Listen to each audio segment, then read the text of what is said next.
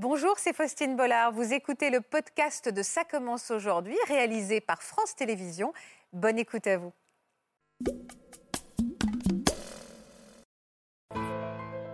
depuis jeune, je me rendais compte qu'il y avait un souci. Les poubelles, déjà, il faut que j'ai eu le temps et que j'y pense à le faire, surtout quand il y en a beaucoup. Si c'est pas vite descendu, je vais recommencer. Je vais recommencer encore. Ce syndrome de Diogène, c'est souffrant. Mais j'en ai pas honte, j'en ai jamais eu honte. Mais là, aujourd'hui, j'ai l'impression qu'enfin je n'ai parce que enfin je peux être moi-même.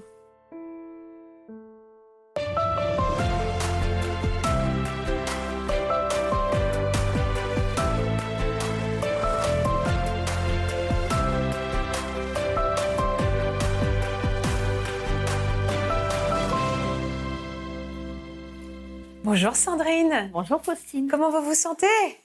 Si je disais super bien, je m'en tirais un petit peu. Vous êtes angoissée Oui, je suis stressée, oui. Pour quelle raison? Je suis ravie de vous voir. Moi aussi, je suis ravie de vous voir. En dehors de devant mon écran. Ouais. Et bah forcément. Euh, forcément, vous allez être bouleversée. Alors, notre sujet, c'est le syndrome de Diogène, c'est ça? Et eh oui. Euh, comment il s'exprime chez vous, ce syndrome de Diogène? Vous n'arrivez pas à jeter, c'est ça? Je je jette quand même, puisque ça fait euh, plus de 20 ans que je suis dans mon appartement. Si je jetais jamais rien, ce serait encore pire que ça, je serais déjà plus dedans. Mais effectivement, c'est compliqué pour jeter. Parce que déjà, j'ai des tocs. je suis une, ce que, ce que j'appelle une vérificatrice. Mmh. Et mes vérifications bah, entraînent. Le fait de ne pas jeter, une accumulation. une accumulation. Je, je, dirais que je trie de façon abusive ou excessive et qu'en plus, si ça traîne trop, je vais recommencer, recommencer. jusqu'à et du coup, vous vous laissez déborder. C'est un syndrome euh, qui, existe chez beaucoup de gens. Moi, je suis un diogène parmi tant d'autres. il n'y a pas un diogène, il y a des diogènes avec des spécificités. Mmh. c'est pour ça que j'entends un tas de choses qui me font bondir. C'est une des raisons pour lesquelles je suis là aussi. Moi, pendant longtemps, mais j'en parlais pas. Parce que. Pas, pas parce que j'en ai honte, parce que j'en ai jamais eu honte. C'est pathologique, j'ai pas honte. Mais comme n'importe quelle pathologie, j'ai pas honte que ce soit une, pathologie. Une je peux, moi, je peux pas en avoir honte en tout cas. Mais c'est tellement mal compris, c'est tellement méconnu, c'est tellement, tu, vas être forcément jugé. Alors justement, nous, on va vous écouter sans aucun jugement, Sandrine. On va aller sur le plateau puisque nos autres invités euh, nous attendent. On va comprendre ce que c'est que ce syndrome et euh, votre force, vous allez l'insuffler à ceux qui vont nous regarder. On va regarder d'ailleurs quelques images d'abord pour faire un état des lieux un petit peu de ce que c'est que ce syndrome. Puis tout à l'heure, on ira découvrir également votre chez vous. Je vous emmène sur le plateau. Emballage, livres, bouteilles, ordures. En France, plus d'un million et demi de personnes seraient des accumulateurs compulsifs. Un trouble mental appelé syndrome de Diogène qui pousse à entasser chez soi divers objets, conduisant ceux qui en sont atteints à des conditions de vie négligées, voire insalubres. C'est une gériatre américaine, Alison N. Clark, qui en 1975 reconnaît officiellement ce trouble et lui donne son nom. Cette même année, de nombreux Français prennent alors conscience de leur pathologie. Quand on souffre de ce que je souffre, on a horreur du vide. Les choses me, m'envahissent. Je les domine plus, c'est elles qui me dominent. Un trouble compulsif dont certains artistes ont également été atteints, comme le célèbre cinéaste américain Howard Hughes ou encore Camille Claudel. Et si aujourd'hui ce syndrome reste méconnu, les personnes qui en sont atteintes seraient plus nombreuses qu'on ne le pense et vivraient pour la plupart dans le déni. Pourquoi Essayez de m'expliquer ce qui se passe dans votre tête et votre corps qui fait que vous n'arrivez pas à jeter? Mais j'y arrive par moment, mais déjà, comme, j'expliquais juste avant, déjà j'ai des tocs à la base. Je suis depuis des décennies, hein, depuis gamine. Je suis ce qu'on appelle, ce que j'appelle une vérificatrice. Donc tout ce qui sort de chez moi, que je le donne, que je le jette, que je le mmh. Vous devez vérifier. Mais vous vérifiez quoi? Alors, qu'est-ce que vous vérifiez? Qu'est-ce que vous vérifiez, Sandrine? Bah, Les poubelles, par exemple. Les poubelles, je, vérifie les poubelles de façon abusive. De façon Mais vérifier quoi? Vérifier qu'il n'y a pas quelque chose que vous jetez que vous ne voulez pas jeter? Vérifier quoi? Avec mes tocs, ça dépasse même ça. Dans le passé, je ne le fais plus à ce point-là. Mais dans le passé, par exemple, une boîte de conserve, avant de l'acheter, j'allais lire tout ce qu'il y a dessus. Vous imaginez le temps que ça ah. prend et l'énergie que ça prend. Ça, base, c'est un toc de vérification. Mais ce qui veut dire que le temps que c'est pas fait, ça ne sera pas jeté de toute façon. Et quand vous voyez le temps que ça prend, et dans un quotidien, on a énormément de choses à faire. Aller faire des courses, aller faire des papiers, faire énormément de choses à faire. Et ce qui veut dire que vous ne faites pas que ça en plus. Bah, le temps que c'est pas fait, bah, ça va pas être jeté. Alors maintenant, je lis plus sur une boîte de conserve, par exemple, sur certaines choses, oui. euh, où il y a moins de choses. Mais sur une boîte de conserve, je lis plus tout. Mais je vais regarder, par exemple, s'il y a une recette de cuisine et je vais la découper. S'il y a un jeu, si, si, le jeu, je vais vérifier que le jeu, il, il, il, est passé, par exemple, que la date, elle est passée. Si la date du jeu, elle n'est pas passée, ben, ça ne va pas être jeté. Enfin, ce sont des trucs... Euh... Donc on décortique l'objet, on puise toutes les informations qu'on peut y puiser avant de pouvoir s'en séparer. Ça, ça, dit quelque chose, ça, le, ne serait-ce que le top de vérification qui explique très bien Sandrine? C'est des obsessions, c'est la pathologie... Euh en fait, il y a le syndrome de Diogène et il y a des causes du syndrome de Diogène. Dans les causes.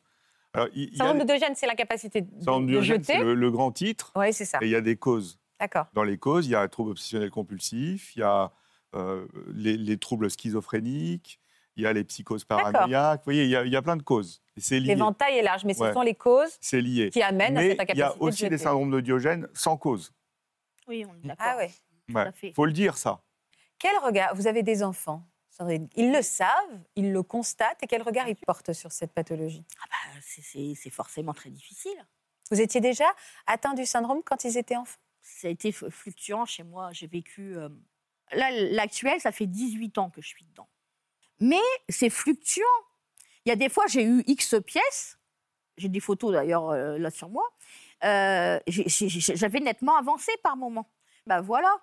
Voilà. C'est deux. Ah oui ah bah, ça n'a rien à voir. Alors, quelle période de votre vie vous avez réussi à passer de ça Mais à, à Vous, vous allez être très surpris. C'est pour ça que ça m'énerve, passez-moi l'expression, toutes les conneries que j'entends, les idées reçues. Et... Ça vous allez être très étonné, mais ces deux photos, en fait, elles ont que maximum trois jours d'intervalle. Et alors, qu'est-ce qui a été le déclic pour se, pour se faire effectuer ce rangement et ce tri? J'étais dans un état catastrophique. En fait, j'étais même suicidaire, pour tout vous dire. Et donc, euh, bah, comme je. Euh, parce que je cherchais votre nom. Laurent. En fait, Laurent. Laurent. Euh, donc, je me permets de vous appeler Laurent. Laurent. Quand il disait qu'on ne demandait pas d'aide, c'est pas mon cas. Hein. Moi, ça fait des années et des années et des années que je réclame de l'aide à corps et à cri, et au niveau du social et au niveau du médical. Ça fait des années et des années et des années que je cherche à faire une TCC. Mais une TCC remboursée, est-ce que je ne peux pas la payer C'est quoi une TCC Thérapie cognitive et comportementale. D'accord. Et même au niveau du, et même au niveau du social. Alors, sta stabiliser comment on stabilise euh, une, une, souffrance ou des troubles compulsifs comme ceux de Sandrine? Ça passe par une, en effet une thérapie comportementale et pas que? Il faut, stabiliser, il faut trouver la cause déjà de, du syndrome de Diogène. Donc il faut qu'il y ait un examen médical, un examen psychiatrique. C'est vraiment les deux premières choses. Et donc poser les diagnostics et après mettre en place les traitements. Donc en l'occurrence, si c'est un trouble obsessionnel compulsif, le traitement, ça va être de la psychothérapie mm. cognitive et comportementale pour traiter les symptômes obsessionnels et compulsifs. Mais souvent, on rajoute quand même aussi dans des formes comme ça un peu sévères, mm.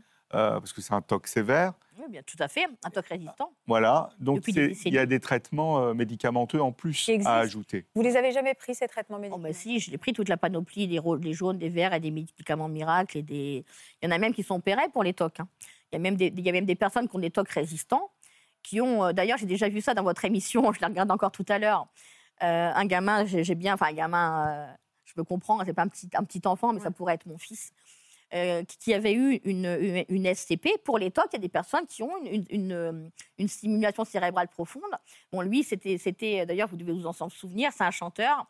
Un oui, Jean-Baptiste. Voilà, c'est Jean-Baptiste. Qui était atteint du syndrome voilà, de la a. Été opéré. Il a eu, lui, c'était un peu pour autre chose. Mais pour les TOC résistants, il y a des gens. Euh... Comment vous vous projetez dans l'avenir, Sandrine? Est-ce que vous vous dites un jour je vais me sortir de tout ça? Ah, Ou est-ce qu'il faut que je cohabite avec ça? Mon objectif, c'est d'enfin réussir à faire cette TCC que j'essaie de faire depuis des années et des années cette thérapie, et des années. Ouais. Et que pour le coup, quand Pas Pascal, je me permets. Laurent. Laurent, Laurent. pardon. en Georges, plus, je change l'identité des gens. Laurent. je change l'identité des gens. Euh, quand il disait mais mais on mais il demande rien, euh, moi si ça fait une éternité que je demande et au niveau du social et au niveau du médical.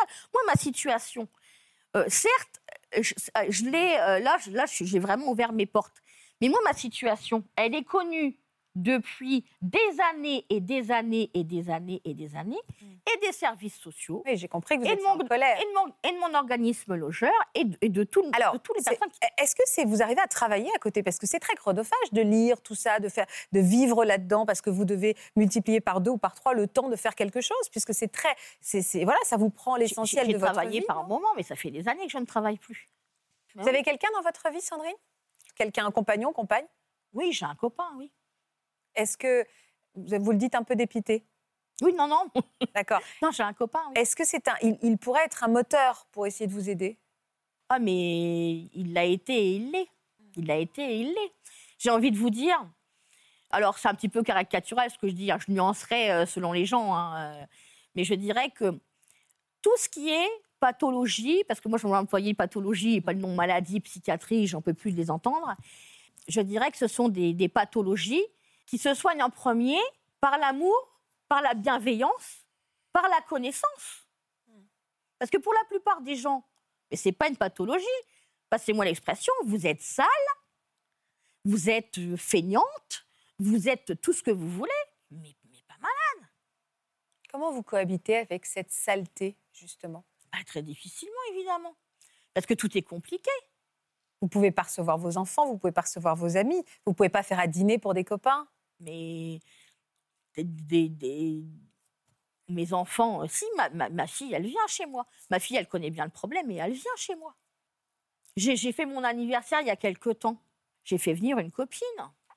Bon, une copine qui a un profil particulier, elle est SDF. Et elle, est, elle a tellement l'habitude, elle, elle a vu dans sa vie.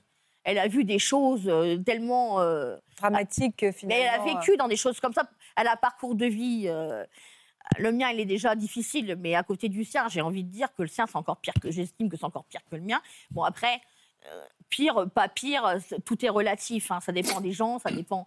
Mais euh, elle, elle n'était pas choquée. Parce que, euh, parce que depuis l'enfance, elle a vécu avec des parents, elle, elle était limite dans un bidonville, et elle, elle me dit, bah, c'était comme ça, moi. Donc ça, elle, ça la choquait pas. Et d'ailleurs, c'est pour ça que je l'ai laissé rentrer. Si on faisait appel à une aide extérieure de quelqu'un, euh, euh, je crois que Sébastien Hurecourt, on va y parler, mais quelqu'un qui vient vraiment chez vous et qui, exa- et qui organise tout, qui, qui déblaye tout, qui range tout, qui nettoie tout, est-ce que ça reviendrait? C'est de la, c'est de la, c'est de la C'est- perte d'énergie et de temps et d'argent. hein. Moi, les, les nettoyeurs de l'extrême, ou même la société, parce que moi, je les ai contactés aussi, la société, enfin, les gens qui ont aidé euh, Sébastien. Moi, je, admettons, je suis pas là, ils interviennent chez moi, je rentre, tout est nickel. Il y a de très fortes chances que je me suicide. Je pense que la grosse différence avec moi, pour les deux, je pense que tous les deux, vous n'avez pas de toc de vérification. Non. C'est là la grosse différence. Enfin, il n'y a, pas- il y a pas que celle-là, mais la grosse différence. nuit, C'est pour ça qu'on a commencé par Par dire contre, euh, euh, Mélanie a Je- fait, je- fait beaucoup d'achats de compulsifs. Ouais, je- Toujours voilà, peur je- de manquer. toujours, Tout est euh, multiplié par 3, 4. Ouais. Elle achète toujours comme si c'était une grande famille. Euh, Vraiment, chaque Diogène est unique. Parce que moi, Il a- Par contre, il y a les animaux là-dedans. population. n'aurais pas cette toque de vérification, ça, ça serait, qui, qui sont très sévères, hein, et depuis, depuis l'enfance, hein, j'aurais moins ce problème de faire intervenir des gens, en fait. C'est pour ça que ce qui, ce qui va être valable pour une personne, ça va pas forcément être valable pour l'autre, bien sûr, et chacun sa thérapie. Voilà, j'espère que ce podcast de Ça commence aujourd'hui vous a plu. Si c'est le cas, n'hésitez pas à vous abonner. Vous pouvez également retrouver l'intégralité de nos émissions sur France.tv.